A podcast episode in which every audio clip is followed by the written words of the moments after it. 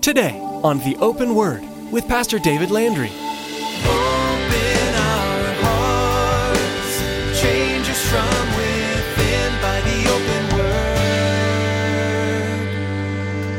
Give us ears to hear your truth and eyes to see the needs around us as we draw close to you. May we thirst for the water that your love brings us. Open our hearts, change us from within by the open word. There's a fine line that needs to be established. I understand that.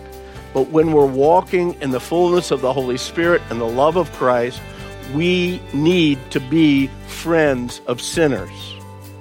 Not of the sin, but friends of sinners. You might be the only Bible, the only sermon that they ever read or hear, because they'll see Christ living in you. In today's message, Pastor David continues his study of Paul's discipline of certain actions within the Corinthian church. Paul wrote to insist that they remember that they're to be like Jesus Christ, especially with one another. God has standards of behavior for those who follow him, so that Christians can be a light to the world. As a light, Christians must utilize their influence and place of life to illustrate the relationship God desires to have with all people. Now here's Pastor David with part 2 of today's message entitled, In-House Cleaning.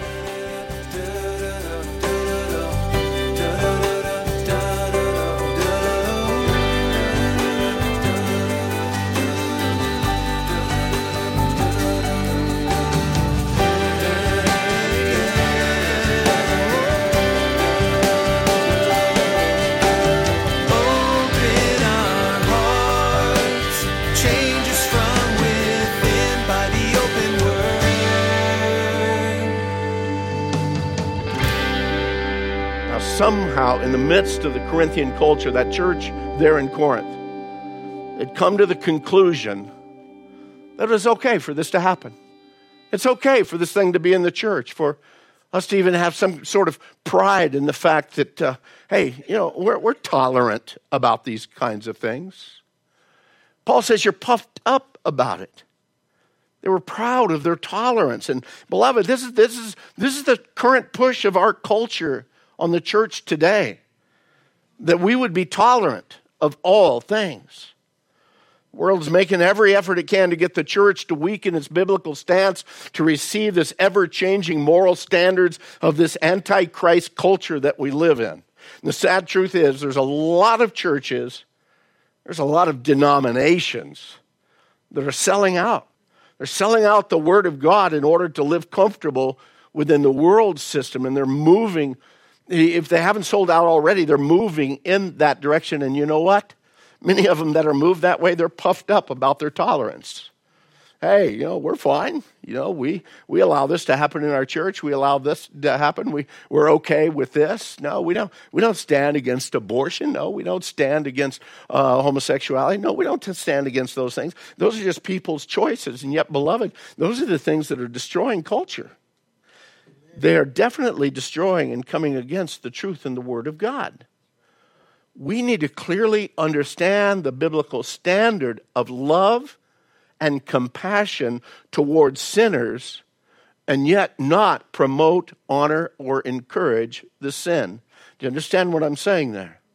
We need to be those that have love and compassion.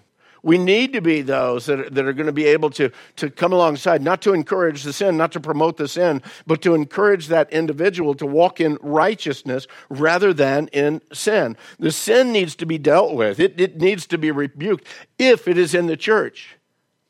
I'm going to tell you right now, Jesus symbolizes believers and non-believers as sheep and goat. I started to say sheep and goats, but I won't do that. All you guys on this side are goats. No, he symbolizes the believers as sheep and the non-believers as goats.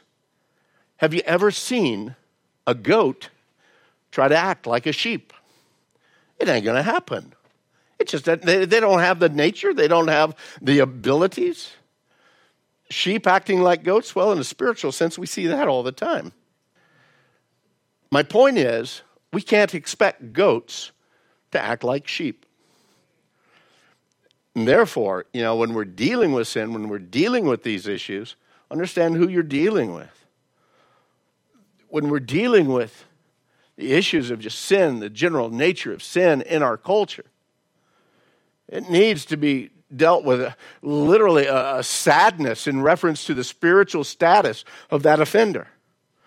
If that offender is lost, the most important thing is not for them to quit being an adulterer or a fornicator or to quit in their homosexual lifestyle.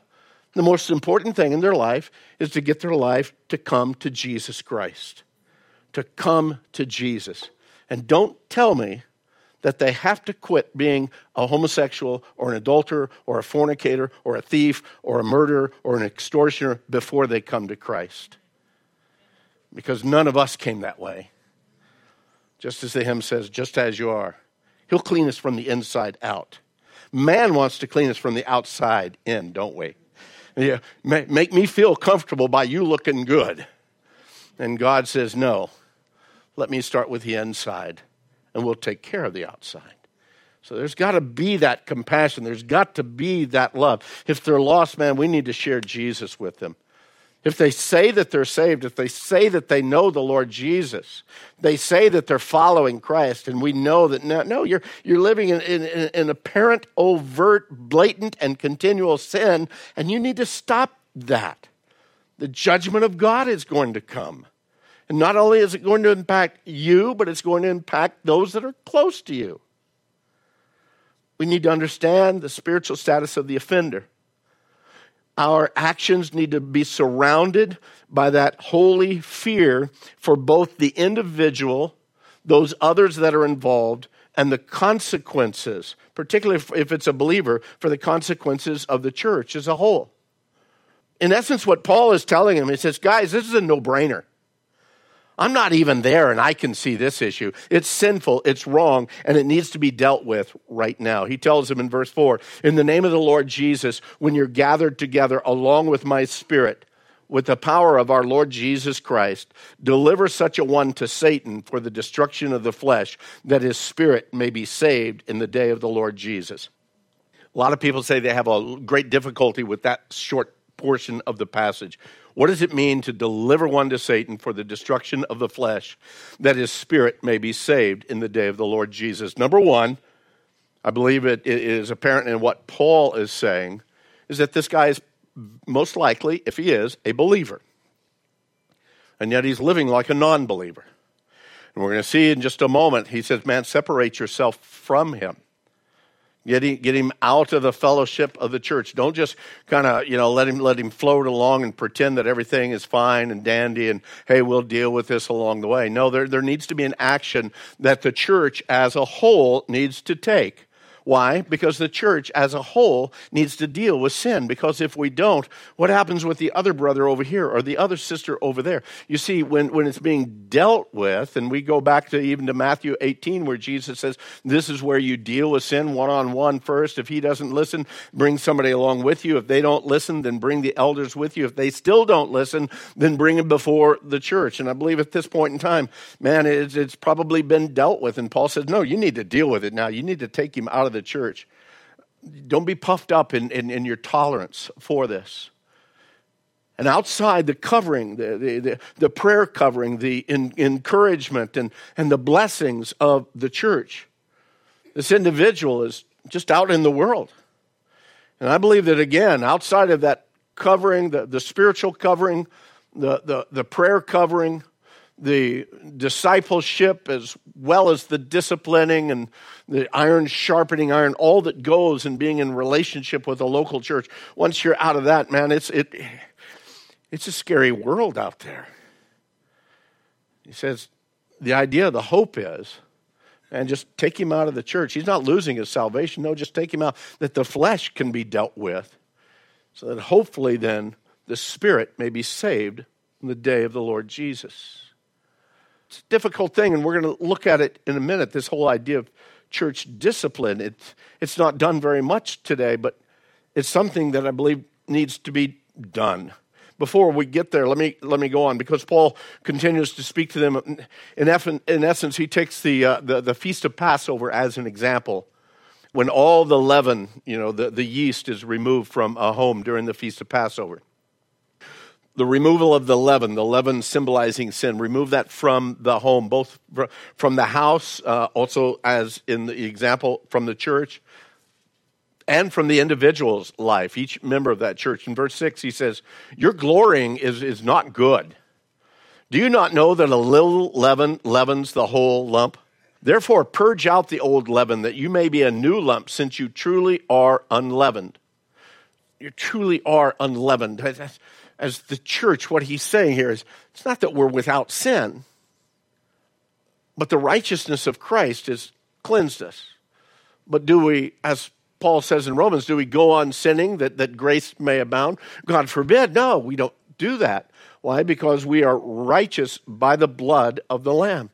He says, but you've allowed this infestation, this cancer, even as we spoke about her, this cancer to be a part of your fellowship. And instead of dealing with that cancer in a very severe way, you're actually feeding the cancer. You're boosting up the cancer. You're giving strength to that cancer. And you know what? It's going to spread within your fellowship if you don't deal with it. And yeah, it has to be dealt with in a severe way. That leaven, that yeast, is going to permeate the entire loaf. He says, for indeed, Christ, our Passover, was sacrificed for us. Therefore, let us keep the feast, not with old leaven, nor with leaven of malice and wickedness, but with the unleavened bread of sincerity and truth. He goes on to give them a little bit more clarity.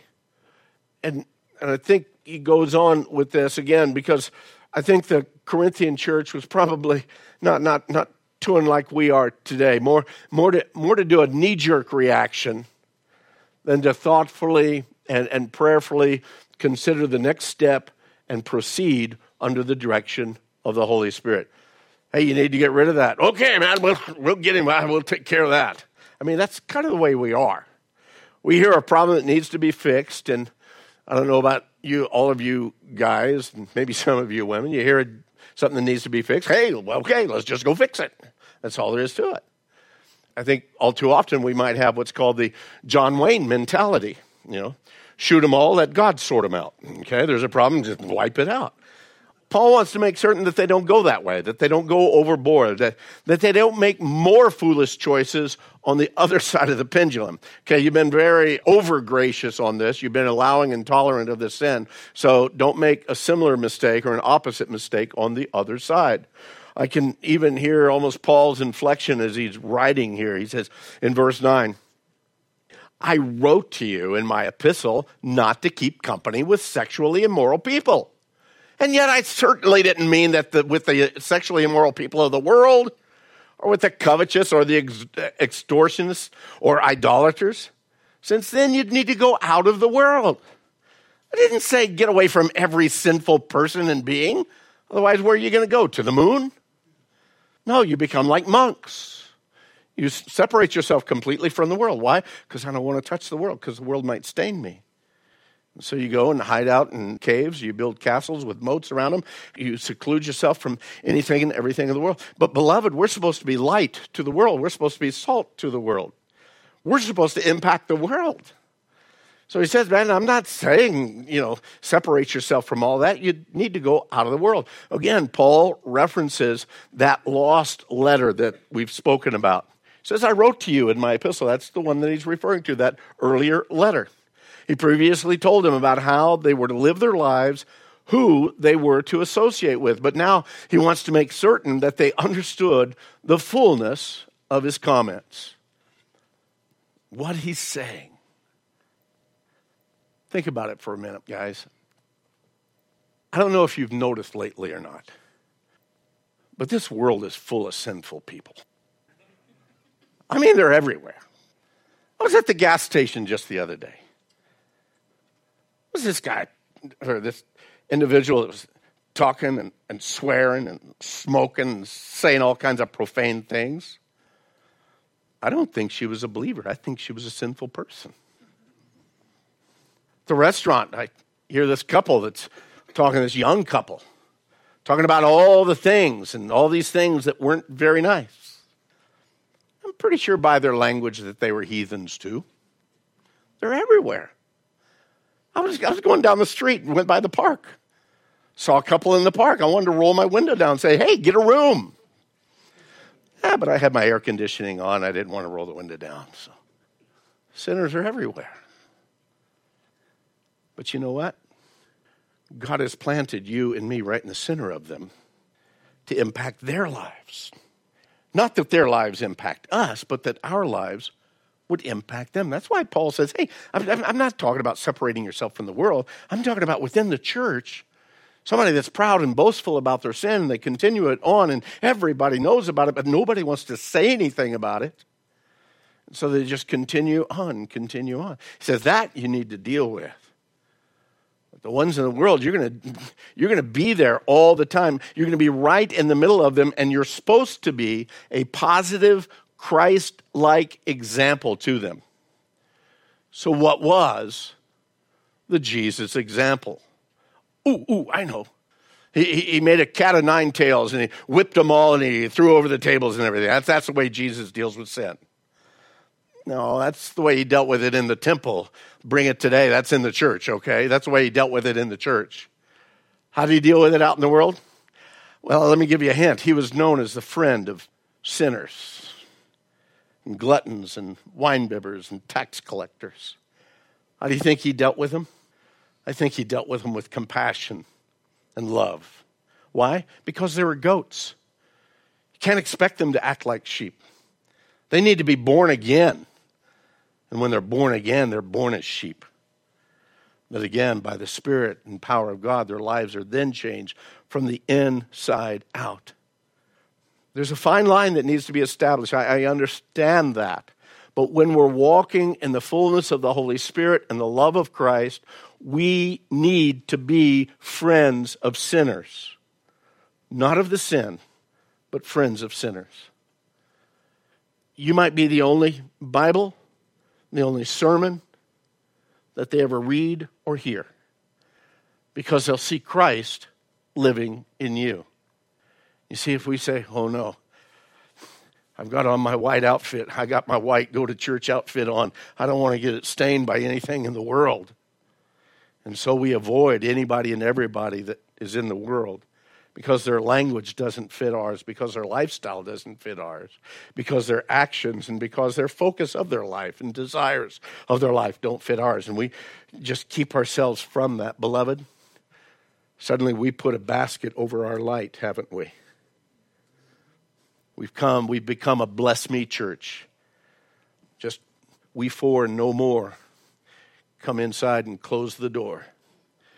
We don't want to get soiled. We don't want to get spoiled. We want to stay just nice and tidy. Paul wanted them to know he was in no way telling them to withdraw from every sinful person they come in contact. But for those who say that they're a part of the family of God, believers in Jesus Christ, and yet they continue to live their lives in blatant sinfulness and disregard for the word of God and for righteousness, he says, you know what? You need to separate them from your midst. And this is where we have that problem that I was telling you about. One of the great problems of our current society. Most Christians today, and I know I'm painting a wide brush, but I believe it's necessary. Most Christians today don't recognize or submit themselves to spiritual authorities. They just don't. And I believe that that's worldwide, but in particular in the Western culture, we're that way. It's not as much in the Eastern cultures because, again, they're more used to the authorities over them, kings and princes and those kinds of things. No, but here in the West, no, we're rugged individualists and, hey, nobody got no authority over me. I'm just my own person. I'm going to live my life the way that I want to. Oh, yeah, and I'm going to live my life for you, Jesus. You see, we don't want to bow ourselves, and that's probably not the right word. We don't want to submit ourselves. Let me use that word. We don't want to submit ourselves to anyone in the area of spiritual authority. And because of that, church discipline is seldom effective. Simply because the offending party They get spoken to within the church, within the confines of the elders or the pastors, and rather than submit to the authority, that's okay, I don't need you. I'm going to go 2 blocks down here. There's another church with another name, with another congregation, and I'll fit in really good there. And so we go to where we don't have to deal with authority in our lives, and we're not submitted to authority, and so the maturity is lacking because of that. Some denominations, they try for church discipline in a variety of ways, but too many people, really, even in denominations, they're more than satisfied to even change denominations rather than change their sinful acts, rather than be submitted to those that call them to discipline and call them to repentance. And yet many of those churches, they have a solid stance on membership, that membership to the local body or to the denomination. And, you know, they hope that the folks would understand, hey, membership does have its privileges. But for a lot of people, it just doesn't matter at all. There's good and bad in membership versus non-membership, and that's not my point. The point is, very few today are willing to subject themselves to correct church discipline. And that's true with the congregation as well as to the leadership. And I've known way too many pastors who have fallen in some major area in their lives. For a while, they submitted themselves to church discipline, to counseling, to accountability, only to, you know, in a couple of weeks or maybe a couple of months, they have this self-diagnosis of saying, hey, you know, I'm okay now. I got over that. I don't deal with that anymore. I'm okay. And those that are trying to, again, disciple them and get them back reconciled to the church, they say, no, you're really not okay. There's still a lot of issues in you. Hey, I think that I'm okay. Well, no, you're really not okay. We can't let you back into the ministry. That's fine. I'll go start my own new independent church. You see, that's one of the issues that we do have in our culture. And I'm not saying that every independent church is that way. Just want to let you know I was not kicked out of Calvary Chapel Sierra Vista, okay? We came out with full blessing. Maybe more blessing that would go, I don't know. But that's one of the problems of our culture. Because both congregation and leadership are not submitted to authority.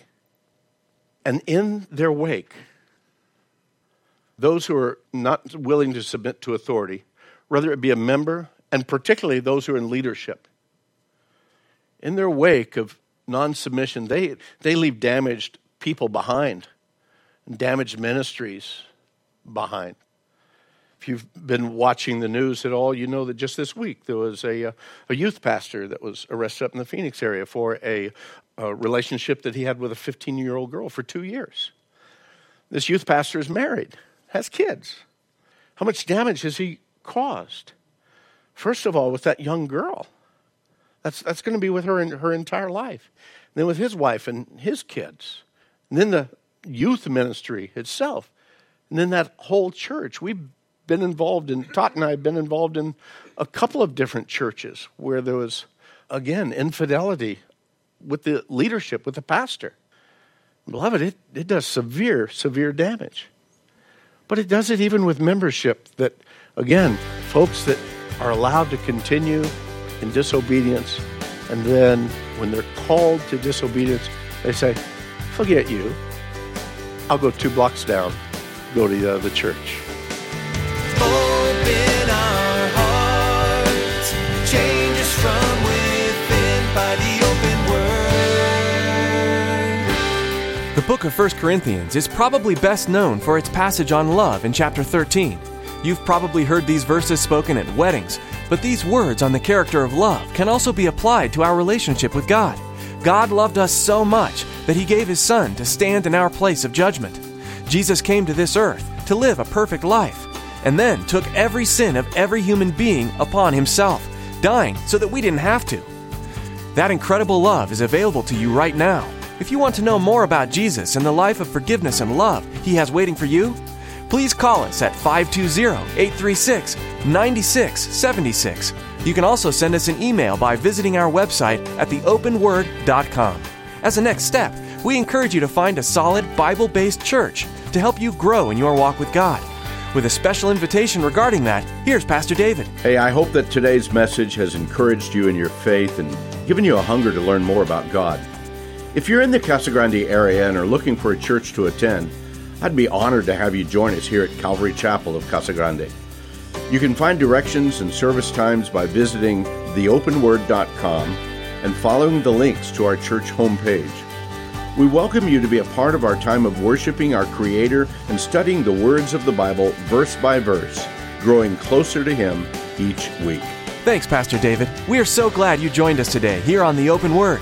Pastor David will return to share more from the book of 1 Corinthians right here on The Open Word. Make us